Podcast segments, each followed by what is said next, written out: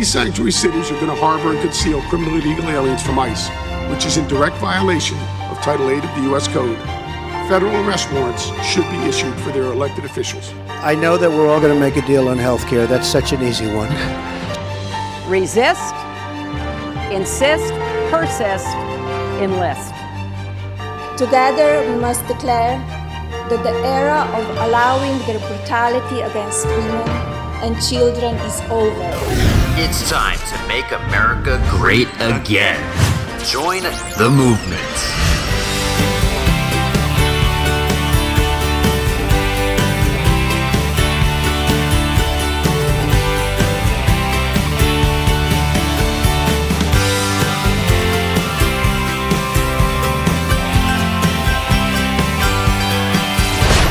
Neil A. Carousso, The Neil A. Carousso Show podcast. Time to dream big. Informative, insightful, and valiant leadership. Telling it the way it is to make a difference.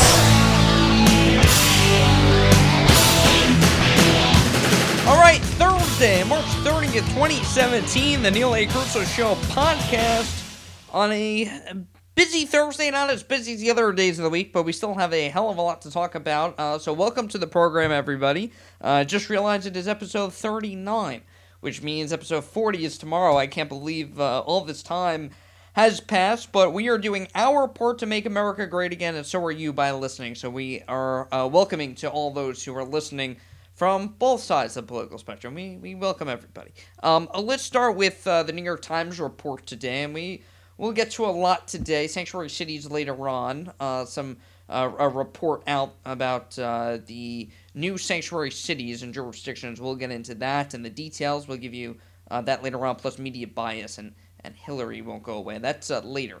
But let's start on this New York Times report that came out today about uh, White White House um, sources giving information to Devin Nunes, the House Intelligence Committee chairperson. So, all right, a lot of this is kind of blown out of proportion. Uh, I listened to the Sean Spicer press briefing today, which is like an interrogation every day. I really don't know how Spicer does that um, every day to stand there and take all of these questions. I, I don't know if I'd be able to do all that. But it's like an interrogation every day, and I'm listening to it, and they're pinning him on these White House sources. Now, let's be fair on this. Uh, you know, they're reporting on the process of this whole thing, and we'll get into process later as well. Um, but Devin Nunes, being the House Intelligence Chairperson, he's a Republican from California who's overseeing this investigation. That is his job to oversee, to keep our intelligence accountable. And he's getting, uh, I've been getting a lot of backlash, and, you know, we've been talking about the story that I put up, connecting the dots between all this intelligence that shows that President Trump was surveilled by the Obama administration. You can look at all of the are they coincidences or are they on purpose? I would say nothing that is done in Washington D.C. is done without intent. Meaning, when President Barack Hussein Obama expands the power of the NSA in January in his final days in office to allow globally intercepted communications to be shared among 16 intelligence agencies, meaning intelligence can get lost in the Washington bureaucracy. Is that intentional so that any leaks, because just a few days after that, even closer to when he left office, he left a intentional trail of intelligence about the Russian meddling probe into the election. And that was left for investigators and for it to be illegally leaked to the media. Is that done on purpose? You know, he's reportedly built a nerve center in his Washington, D.C. home so that he can fight the Trump agenda. This is all done on purpose, folks. Nothing in Washington, D.C. is done without intent. You have to understand that. And so now Devin Nunes, he's overseeing this intelligence. His job was to keep our intelligence agencies accountable. Now, I don't think he's really done a remarkable job. Um, you know, was I, uh, did I feel happy about the fact that he came out and in a non classified setting and he did not reveal classified information, but he told the press, he said, listen, we have information to believe that President Trump may be right. He said then uh, on television that I'd be concerned if I were President Trump, and that's why he had to know. Now, the president knows anyway, at least he should, because the president is supposed to have the highest top secret clearance out of anyone in the country. He's supposed to know everything. So you got to take him on his word as far, as intelligence is concerned when he says, I have reason to believe that I was surveilled. But instead, they question him. They believe that he's making it up. They're, he has claims, surveillance claims is the, the wording in the papers. You know, if Obama made that accusation, it's believable.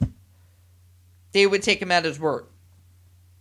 They're not giving credit to someone who knows all of this information as it is. Now, Devin Nunes, his job is to oversee, as long uh, along with Adam Schiff, who is the Democratic um, uh, House Intelligence uh, Committee, um, is one of the uh, top people and the the ranking Democrat of the House Intelligence Committee. Um, so yes, he should know about it too. Should Nunes have maybe told his colleagues in the House Intel Committee? I don't know, maybe. But the point is, Trump knew about it already. He had reason to believe. He seemed pretty scared about what was in that information. And we've seen the mounting leaks. You know, Sunday's program, we're going to dedicate the real deal segment to the connecting the dots and to show you where these leaks are coming from, which we've discussed on this program, but we're going to put it right there for you on the screen on Sunday. And we're back on uh, on Sunday. We took last Sunday, we were off, um, but we're, we are back this Sunday. So, was Nunes wrong in going to the White House? Why did he go to the White House? Well, the reason that he gave, which makes a lot of sense, is that even, and I'll talk about the sources in a second, but the reason why he went to the White House is to go to the secure location. It's called the SCIF. It's a secure location where no one will be able to see that intelligence, and he is able to get briefed by officials he is able to look at the intelligence firsthand in a secure location without having it being seeped out and leaked. And Washington, D.C. leaks like a faucet. And there's a lot of uh, intersection between politicians with agendas and the media with an agenda. You know, you always have to wonder when something is leaked, why was it leaked? Who leaked it? And if it's a politician, then, you know, clearly they're trying to make someone look bad, or they're trying to put pressure on their colleagues. That's how the political games work. If it's an intelligence official leaking, which we have very cl- a very good reason to believe that that so-called, you know, that dossier that was written by a British spy and had baseless information and couldn't be substantiated, the media had it. They did not report on it. BuzzFeed did. I don't consider BuzzFeed a media source. And when BuzzFeed published that, the question was, who leaked it? Well, who had access to that information?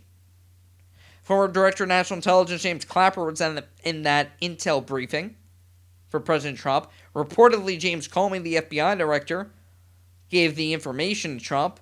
Uh, the CIA director at the time, John Brennan, and NSA director Michael Rogers. Those are the four people that were in the classified intelligence briefing for then President elect Trump. So were they the ones that leaked it? And if they're leaking it, what the hell is their motivation? And they should be going to jail. I mean, that's espionage. That is espionage. So, these White House sources, if they gave information to Nunes and they told him, hey, we have information, we want you to look at it, let me ask you, what's wrong with that? You know, let me give you an analogy. If you work for somebody and you see something like, you know, I don't know, this doesn't smell right and you go to your boss and say, "Hey, I, you know, Dave, take a look at this. I don't, I don't know. Is this correct?" What's wrong with that? You're checking. Or if you have to report to a uh, federal agency, whatever it may be, you know, say it's your report to the SEC, for example, or wherever. What's so wrong with just checking to make sure that everything is straight? So the White House sources, which listen, you know Trump has the information already, he's the president. So enough with, well, how could you be talking to the president about information about, that he's alleging about wiretapping? Well, he knows the information already. So if you have two people in the White House, and it wasn't the press side of things, it was the uh, political side of the West Wing, you know, telling Nunes, "Hey, listen, uh, we have something here. I want you to take a look at it because you're overseeing this investigation. I'm just going to give you what we know. As long as they didn't tamper with the evidence, and that's what has to be determined by not only Devin Nunes as the House Intelligence Chairman, but the House Intelligence Committee, the Senate Intelligence Committee, the FBI, the CIA, and the NSA. They should all be looking at that. So if they have reason to believe, and President Trump has documentation that he was wiretapped or surveilled, as we know through illegal leaks and through media reporting, what's so wrong with him saying, listen, I just want you to take a look at this. It's classified. You're allowed to see it because you have clearance to see it. Just take a look at this. You know, check it out. It's, it's the equivalent of passing on information to your boss to say, check it out. It's equivalent to just passing along information. It wasn't leaked. It was given to him in a secure location in the SCIF in the White House. What is so wrong with that? If you find something wrong with that, let me know. Tweet at me if you think something's wrong with that. But Trump has his information already.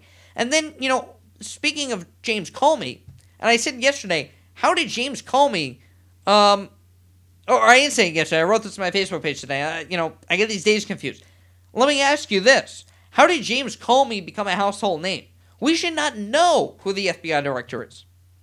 Now, today we find out in a report from uh, Newsweek, I believe it was, and uh, they uh, had a report that said that James Comey wanted to write an op-ed, an opinion piece uh, months before, um, the they actually came out with the fact that Russia was uh, trying to tamper with our election. He had a draft of it or an outline, an administrator uh, insider said. He held up a piece of paper in a meeting and said, I want to go forward. What do people think of this? And, you know, I have a lot of questions when it comes to James Comey here. First of all, now this was shot down by the Obama administration writing an op-ed. On the op-ed itself, why would an FBI director want to write an opinion piece when you know if you want to talk about we're getting to some uh, media bias later if you want to talk about facts versus opinion and commentary the FBI director is supposed to. Con- I shouldn't say control. He's supposed to present factual information to people, to the American people, right? That's his job. Here's factual evidence. We have to prove this. We have sources. We did our investigation. That's what the FBI does. They investigate. Why would James Comey then want to write an opinion piece? That does not make sense to me. And, you know, I can ask questions about the Obama administration. What was the motivation to conceal the investigation in the first place until Donald Trump won? Was it that Democrats are just blaming Russia for Trump's election when we know no votes were changed at the ballot that Russia did not change anything at the machines. So, what is this all about? If Hillary won, and she won the popular vote, which means the election obviously couldn't have been altered because the Electoral College just goes on the basis of the popular vote. So, if Hillary won the popular vote, Russia obviously could not have changed anything in this election. But if Hillary won, the Electoral College, would we even know about this Russian meddling, or would they conceal that? They, as soon as Trump won, oh well, it's Russia. They they meddled in the election. Um, now, just to give you the timeline on that, because they came out with it soon. Uh, they came out with that on October seventh, uh, um, with a report. Comey wanted to go public in June or July with this, about the same time that he came out on July fifth and said Hillary Clinton Uh, Center received 110 classified emails. She, uh, those emails were uh, secret access information. She committed all these crimes, but at the same point, we're not going to, we're not going to recommend charges. You know, that day was so baffling to me because he laid out all of these felonies. You know, the fact that she used a private email server, she used it in foreign nations, she sent classified information on this private server but she wasn't recommended to be indicted. so then Republicans, rightfully so, are throwing Comey off a cliff. Then he, and Democrats are praising him. Then he comes out and says, oh, We're revisiting it. This is before the election, soon before the election. Then he says again, All right, we're fine. Okay? The FBI's policy is not to comment on investigations. So if that's your policy, then stick by your policy. Don't make exceptions. There are no exceptions. Okay. That deals with Comey.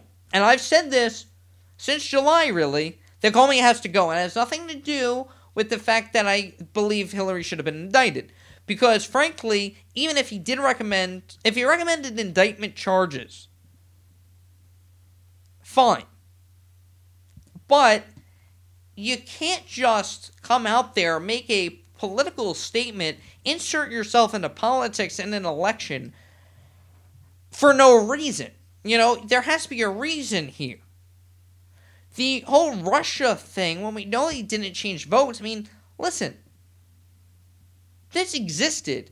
Russia's been uh, going into elections and trying to meddle with countries' elections, not just ours. They're right now meddling into France.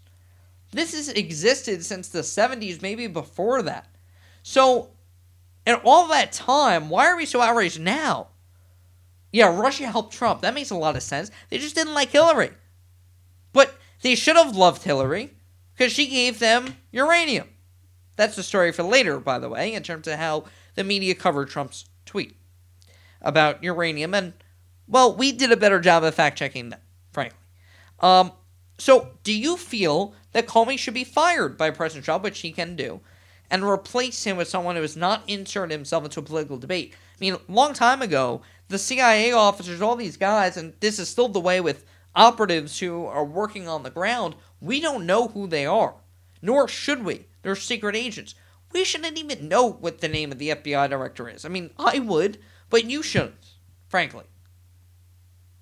That's the way it should work. I mean, uh, any of you know the name of the NSA director, Admiral Mike Rogers? A lot of you didn't until he probably testifying this week. If you're paying attention to it and, and watching uh, the the hearings on C-SPAN or wherever. But unless you're doing that, you don't know the name of the NSA director, and you shouldn't. You shouldn't know the name of the FBI director. You shouldn't, uh, honestly. He should be covert. And Comey's just been a political figure and he's got to go. He wants to write an opinion piece? Seriously? Just present the facts and do your job. He wants to write an opinion piece. He's loving this attention.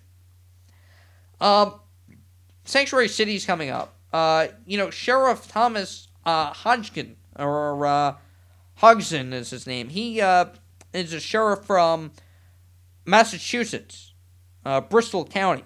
And uh, he came out and said, and you heard in the intro clip, I, I won't play it again, but uh, in the intro, I put this clip in there where he said that mayors should be prosecuted if they do not abide by sanctuary city law. This is a sheriff, a law enforcement sheriff. So there's a lot of new data that came out uh, in a weekly report. It actually came out yesterday, but we're going to talk about today a shame list of sanctuary cities, more sanctuary cities. In fact, two states are now, their full state is a sanctuary for illegal immigrants and criminal illegal aliens. We're going to talk about the danger of that, plus the details in terms of the retainer uh, de- detainer requests and uh, and how this all shapes up uh, with sanctuary cities. We'll do a little bit of an investigation into that. Plus, media bias and Hillary Clinton citing an opinion piece herself, but then you know, they criticize anyone who cites a fact story from a conservative outlet. So talk about that hypocrisy and Planned Parenthood. Um, get to all that when we come back. So stay tuned. Don't go anywhere. The Neil A. Show podcast on this March 3rd. Exciting things on NeilACarousso.com, supporting our vets, getting people back to work, and uncovering corruption and lunacy. Log on to A ranger station. I'd like to report a bear hug. Okay. I put out my campfire and Smokey Bear hugged me. So you drowned the fire, you stirred it, drowned it again, and felt that it was cold? Uh huh. Yep, he's just letting you know you did good. Bear hug from Smokey Bear. Status update. I'm gonna let you go now. There are many ways to start a fire, but one sure way to put it out. Learn how you can do your part at smokeybear.com. Sponsored by the U.S. Forest Service Ad Council and your state forester. Did you just look down at your phone? You did it again, didn't you? You know, you're flying down the road in a three ton hunk of steel, and a text takes your eyes off the road for an average of five seconds. At 55 miles per hour, that's long enough to travel the length of a football field and cause some serious damage. Turn it off. Trust me, whatever it is, you'll live. Learn more at stoptextsstopwrecks.org. Brought to you by the Ad Council and the National Highway Traffic Safety Administration.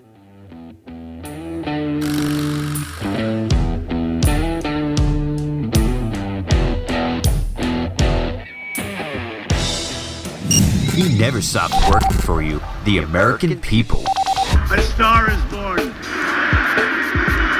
Neil A. Carousso has the inside scoop and common sense analysis on today's breaking news on the Neil A. Carousso Show podcast. All right, we are back on this March 30th. Um, so, Sanctuary City's new report, as the administration is putting out, the Homeland Security uh, putting out every week a list of Sanctuary City crime, which is great because it is transparent and it's being reported on, at least by some outlets, and you need to know about all this. Um, so, let me just tell you what's in it. This is basically a name and shame list of sanctuary cities. So, Baltimore the police commissioner has said officers would not work with federal agents to enforce immigration laws. You know, the law states, uh, 8 U.S. Code 1373, says that uh, law, local uh, law enforcement must work with federal law enforcement. They must communicate with them. You must communicate across law enforcement agencies. Communication is key with anything, but in law enforcement, it's uh, the difference between life and death. So the law states it, the Constitution states it. You know, I look at uh, today, I'm reading the Constitution, and uh, yeah, believe it or not, I, I read the Constitution. Um, and Article 4, Section 4, says it is, and well, you know, Michael Cutler said this the other day, um, that it is the federal government's responsibility to protect states against invasion. Well, when you're having illegals coming into the country, I mean, you know, last time they had this this first weekly report, the week of Trump's inauguration, um, 200 detainer requests were made, and a lot of them ignored to detain criminal illegal aliens. We're not talking about you know uh, jaywalking here. We're talking about drugs. We're talking about crime. We're talking about sexual assault. We're talking about gang members, and that was all in that first week. So now this week, and it's still too high, but there was a large drop in a number of known illegal immigrants shielded by uh, sanctuaries during the second full week of operations. Just 47 detainer requests were refused between four between uh, February 4th and February 10th, um, which was down from more than 200, like I said, detainer requests ignored and local law enforcement not working with federal agents and allowing criminal I mean, these are detainer requests for criminals, and they're allowing them to stay in your community. Tell me what the sense and how that's a sanctuary for citizens and for other immigrants who are in these communities who now have criminals on the loose. Uh, you know, I'm watching uh, this morning, my coffee, I'm watching Dog the Bounty Hunter. Okay? These are citizens who are being hunted down. Great show, by the way. Very good show, and I know Dog is a uh, Trump supporter. And you know, you're watching uh, how law and order takes place, and that you know you commit a crime, you do the time, and if you weren't supposed to be here in the first place and it should have been prevented, how are you just released? You know, if I committed a crime, there would be you know a whole brigade of people that would love to lock me up. the number of jurisdictions that have uh, police is deemed to be uncooperative spiked. So there are now 117, or excuse me, there were 117 jurisdictions. That went up now to 150 sanctuary city jurisdictions, according to the list from U.S. Immigration and Customs Enforcement.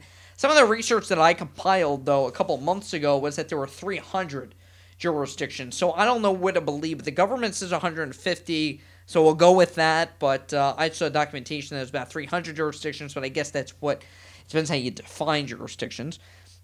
Um, there were some cities that pulled out of the list. I'll tell you those, and then I'll tell you about the states that said we're not going to enforce laws. Just anyone can walk free. A number, so on the positive, a number of Iowa cities listed in the first week were pulled from the list, as were uh, Bedford and Franklin counties in Pennsylvania, Nassau County in New York, which is interesting for for the fact that in Hempstead in Nassau County there was a criminal illegal alien who sexually assaulted a two-year-old, and he also was deported four times. In here, a fifth time. He had previous cases, including um, sexual assault, and he was an admitted gang member. So very nice, you know, just living in our community, not far from where we are recording this podcast. So Nassau County is no longer a sanctuary city. Clay, Florida, no longer a sanctuary city. But the entire states of Connecticut and California were added. Dozens of cities inside California. So you have a whole state that I guess wants to succeed from the Union, California and Connecticut, um, that are not going to work with federal agents. So if you're a criminal legal alien, you cross the border from San Diego into California, and you're home free. You're you're fine. But then the problem is you then walk into you cross the border from California and you leave California. No one knows who you are. You have no documentation. We can't track you. You know, they know everything about us, American citizens. They don't know anything about these illegal criminals who may have been deported and have come back. They may be admitted gang members. They may be rapists and drug dealers. All of this, by the way, goes on. And we know that in that first week of this report, MS 13 gang members, rapists, um, sexual assault abusers, uh, wife beaters, they were all rounded up. And there's still more out there. And so they could come in and then they can go from California to another state that's not a sanctuary city, but live there, and unless they're caught, they're fine. That's what we're living in. Baltimore is a new addition this week, added to the list band uh, Police Commissioner Kevin Davis's comments, um, signaling his policy of non cooperation. Commissioner Davis says officers won't ask the legal status of those they encounter, nor will they work with federal agents for the sole purpose of enforcing immigration law. Wait a minute, okay? Now, I respect the police. I thank the police. They do an incredible job. And I believe most of them are truly want to protect us. I believe that. I know that. But you have a police commissioner in Baltimore who is not doing his job. His job is to uphold the law, his job is to enforce the law. He's a law enforcement official. And he's saying we're not going to enforce the law. We're going to pick and choose what laws we abide by. That's criminal. Unbelievable. And all these mayors, like Bill de Blasio in New York, and the California, Los Angeles mayor, and Rahm Emanuel of Chicago, they're all saying, well, we're not going to abide by the law. Eh, how's the crime doing in Chicago, by the way? Oh, not too good, huh? What are we going to do? When are we sending in the National Guard? Uh, these mayors, you have 75 U.S. mayors now, just to move on to another topic in terms of climate policies that uh, President Trump is putting forth. Um, 75 mayors joining together, uh, taking a page from mayors and governors who announced that they will not assist federal authorities with the illegal immigrants in a sanctuary city effort, has announced that they will not enforce the White House recent rollback of Obama era climate policies. Now, I didn't really talk about this much. I did make a comment about what are our priorities. Are our priorities going to be about you know getting people uh, off food stamps and out of the labor force, uh, or into the labor force for that matter?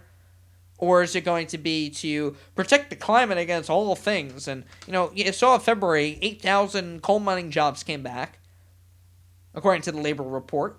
Manufacturing jobs coming back. That's what we need to see. They're they have a family. Let them support their family. And that's their livelihood.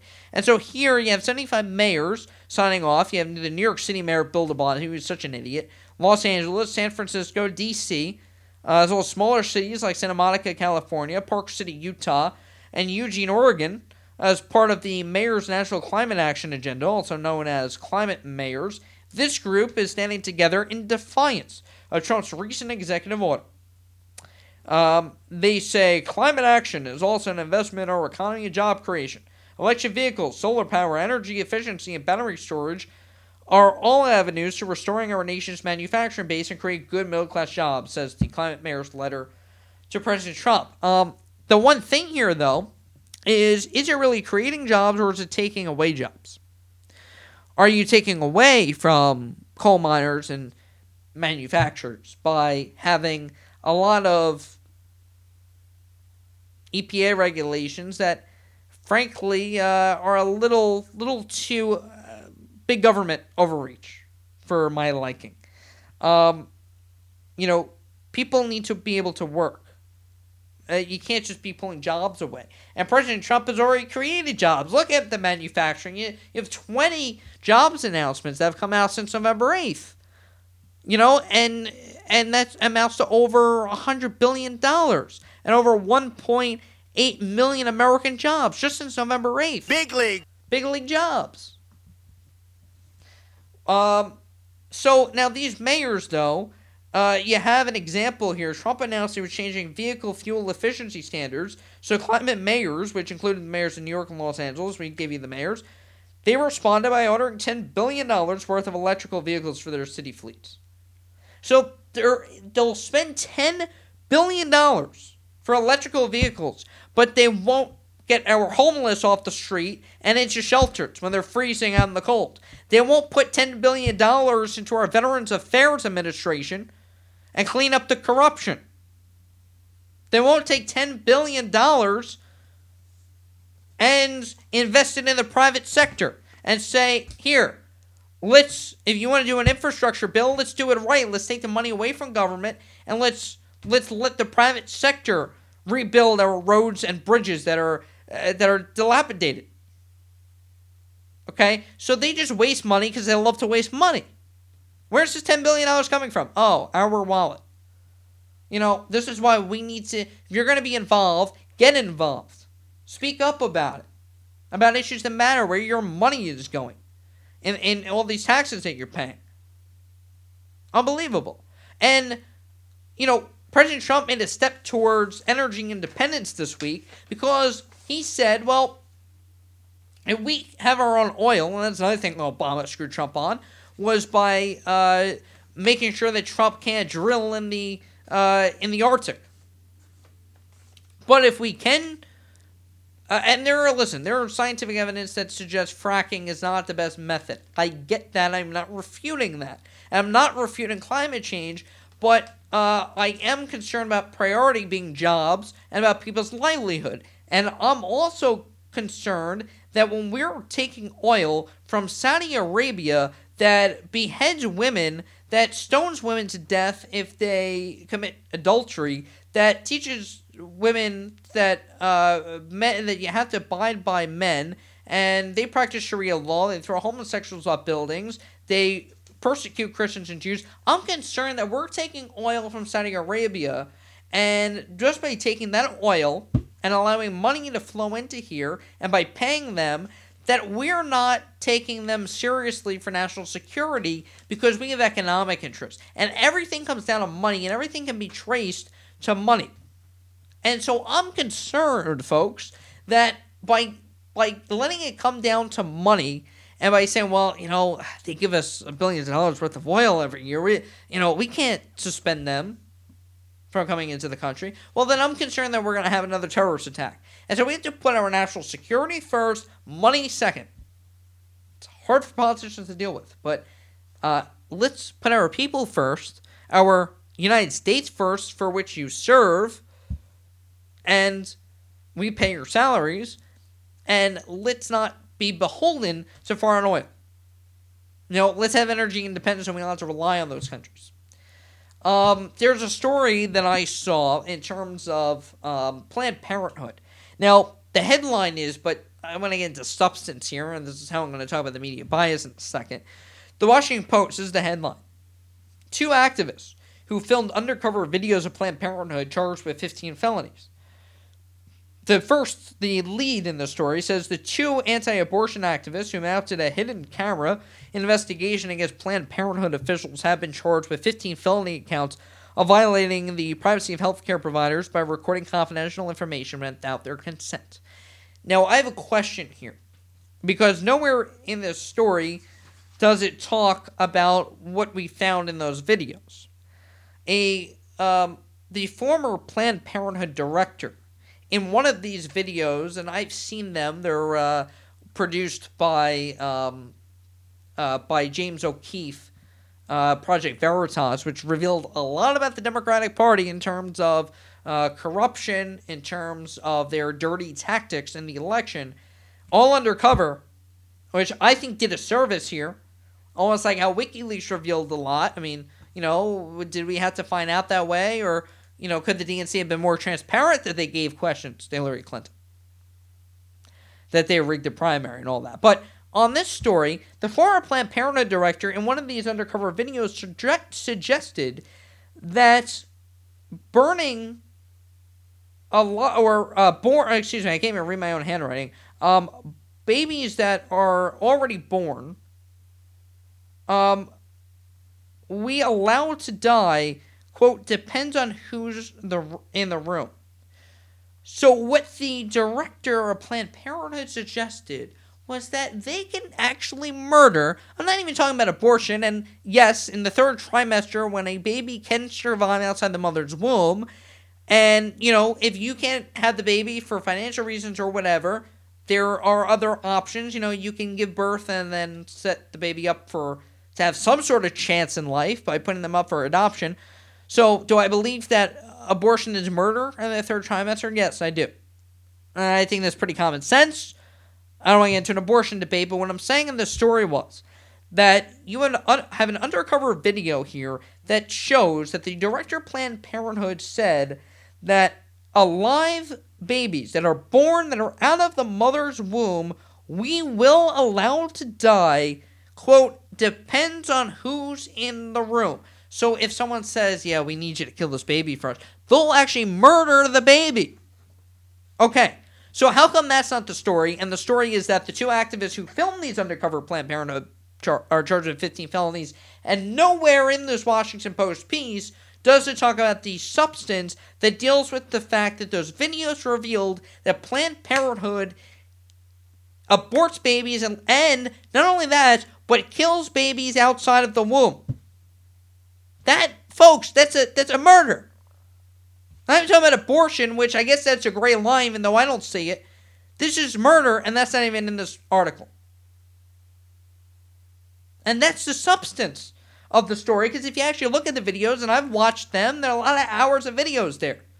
But they won't report on that. Because why? As a muckraking journalist, you know, kind of like Jacob Riis, if you've ever ever studied him, he was the one in, in the um, 1920s in New York City that uh, took video, uh, took pictures, excuse me, and uh, there's a book called How the Other Half Lives. And he took pictures of inner city slums in New York City showing how people lived.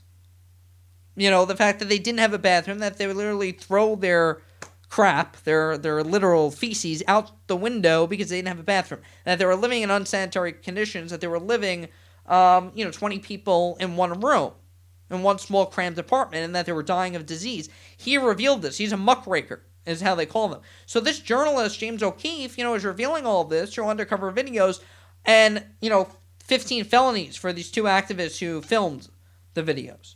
But they also revealed that they're killing babies, depending on who's in the room. How is that not the story?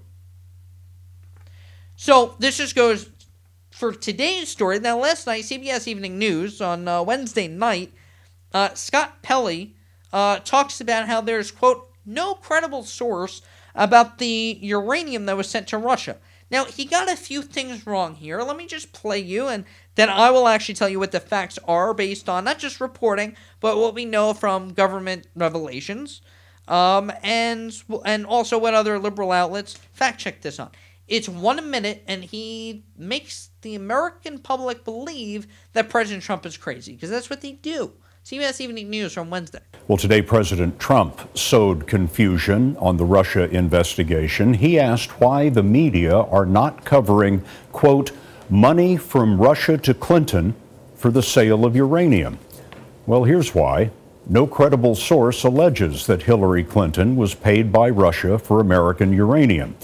But like most conspiracy theories, there is an atom of truth in this. By 2013, a Russian company purchased 20% of American uranium deposits. That was approved by a committee including Clinton's State Department, but also including the Departments of Treasury, Justice, Defense, Homeland Security, Commerce, and Energy plus the U.S. Trade Representative and the Office of Science and Technology. Separately, the deal was okayed by the Nuclear Regulatory Commission.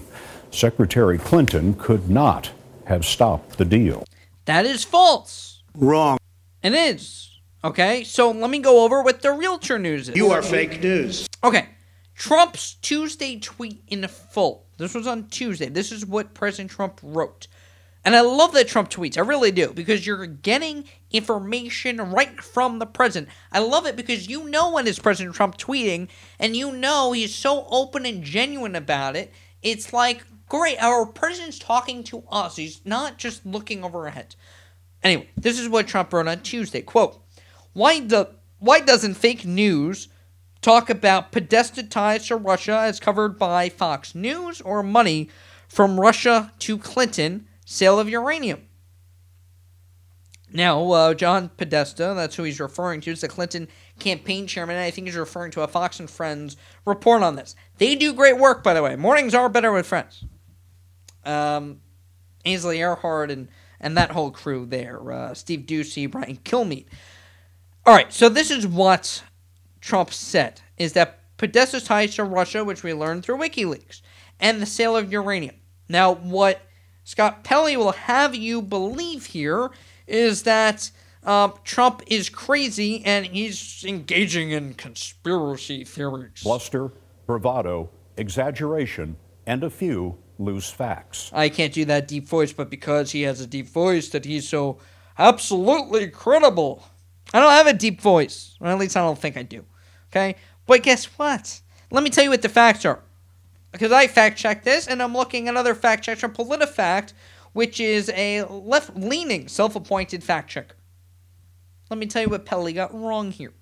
No, well, first of all, nowhere in this tweet from Trump does he explicitly reference Hillary Clinton, which Pelley makes it seem, and the New York Times has previously written about the infamous 2010 uranium deal to which Trump is referring. Now, the deal involved then Secretary of State Hillary Clinton signing off on Russia's controlling stake in mining company Uranium One. PolitiFact admits that, quote, some investors with an interest in making their Uranium One deal go through have a long-time relationship with Bill Clinton and have donated to the Clinton Foundation. Now, prior to this Uranium One deal, Bill Clinton was paid $500,000 for a speech by a Russian investment bank. So, wait a minute, wait a minute. So, we have a false report coming from a Hillary Clinton donor in which she rigged the uh, Trump organization computer to make it seem like it was communicating with Alpha Bank in Russia, but you have Bill Clinton taking $500,000 from a speech from a Russian investment bank. Wait a minute. So Bill Clinton can make a speech in Russia, and Trump has the Russian connection. What? I mean, like, backwards. Now, the New York Times picked this story up in April 2015, and this is what the New York Times wrote. Quote, whether the donations played any role in the approval of the uranium deal is unknown.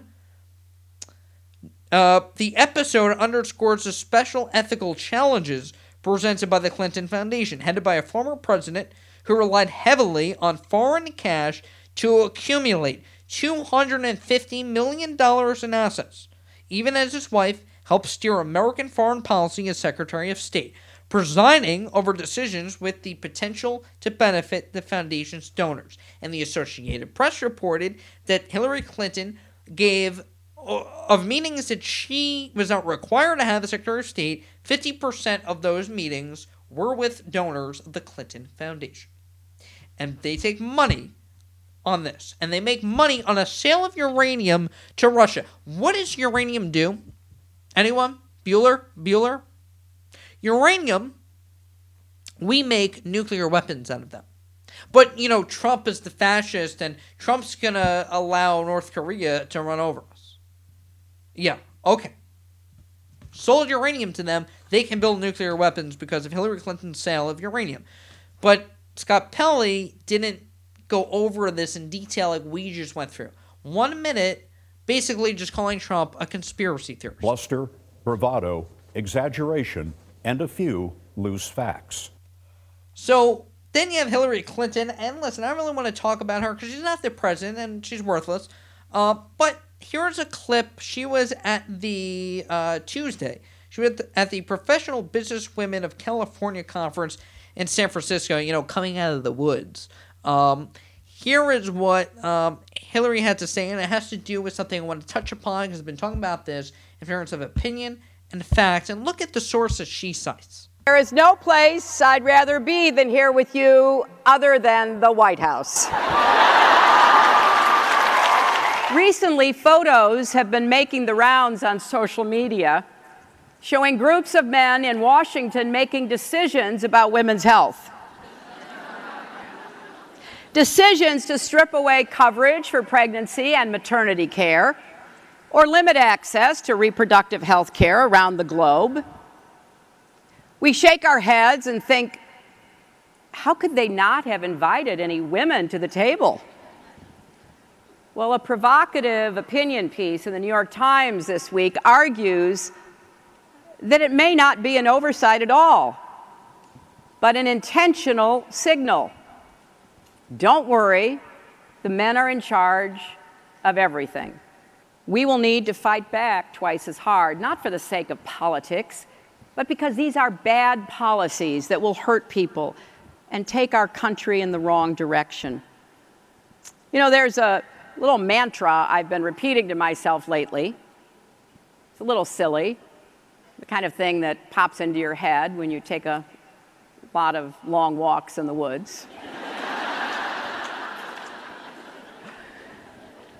But as I think about the outpouring of activism we're seeing, despite all the noise and the nonsense, four words keep coming back to me resist, insist, persist, enlist.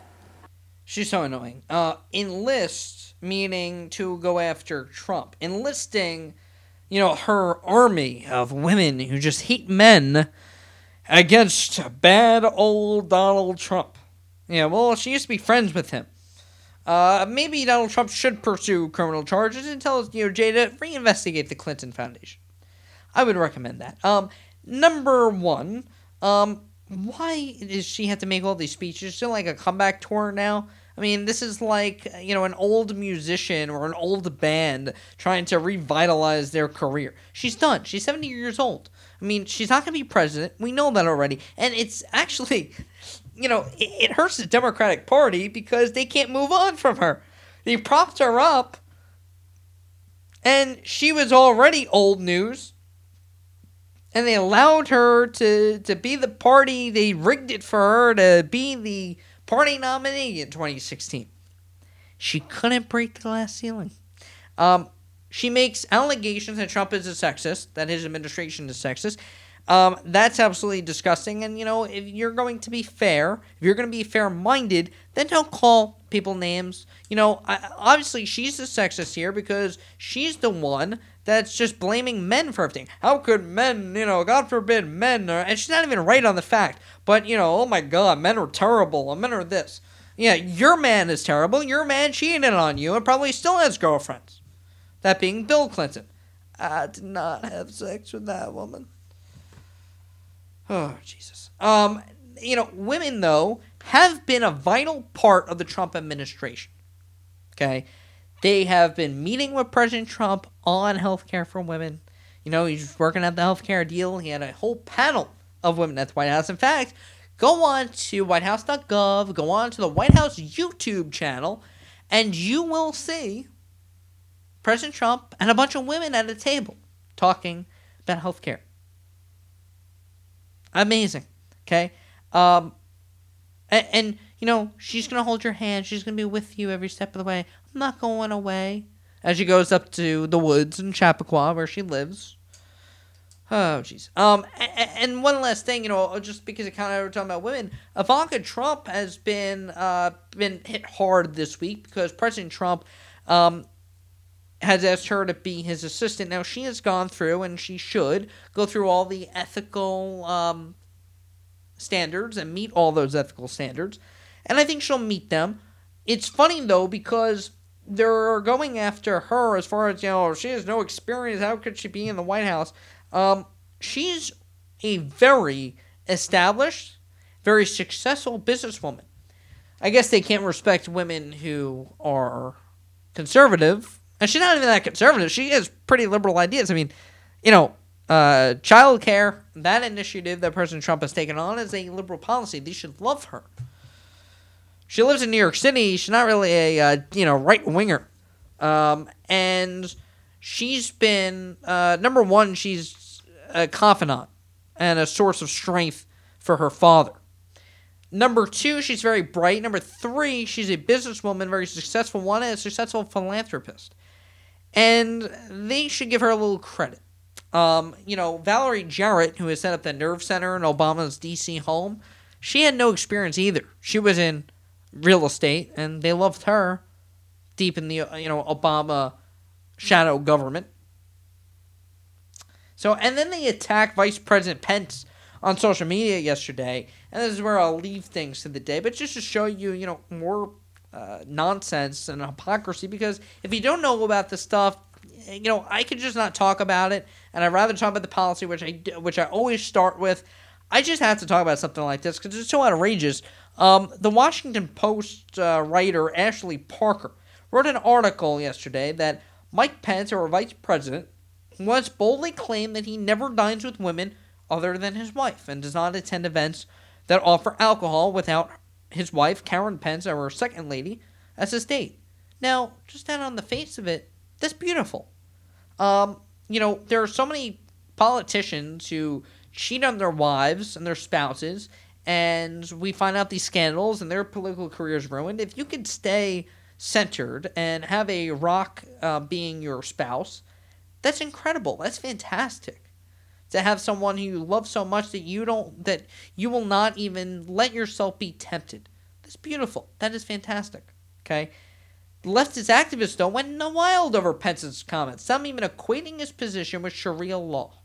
So the GOP is up in arms over Sharia law, yet Mike Pence won't have a business meal with a woman that's not his wife. Sure, that checks out, tweets Philip Sherborne, some leftist activist.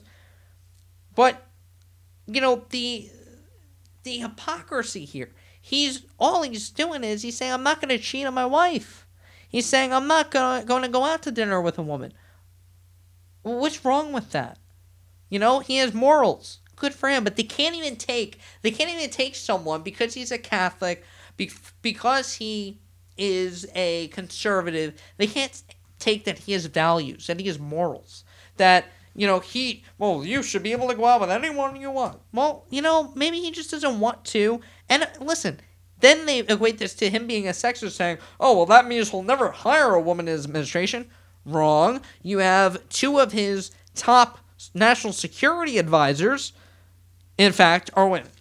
Okay, so that's just bullcrap. Um, but you know, the liberal media, they jumped all over this. There was jaw dropping photos came out today of the vice president during Air Force uh, aboard Air Force One with a woman other than Mrs. Pence. Oh my God! And it turned out to be Mike Pence's mother. they can't get anything on this administration. It's historical. I love Pence. He's a good guy. And he comes out now and he gives the two thumbs up. Tell him I'm gonna do my graduation. I'm gonna just two thumbs up, baby. That's what I did in kindergarten, apparently, according to some old pictures. I guess today's Throwback Thursday.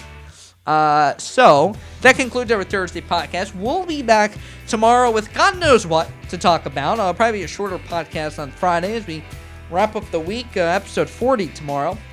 And uh, Sunday's show, we already have a big league show planned. We uh, will be talking about Sanctuary Cities, and we'll be talking about uh, connecting dots. And if you haven't read that story about Trump surveillance, because we know that it's true, check it out on NeilACarousso.com. And we'll see you on the podcast tomorrow with uh, the latest on this, you know, Russia investigation.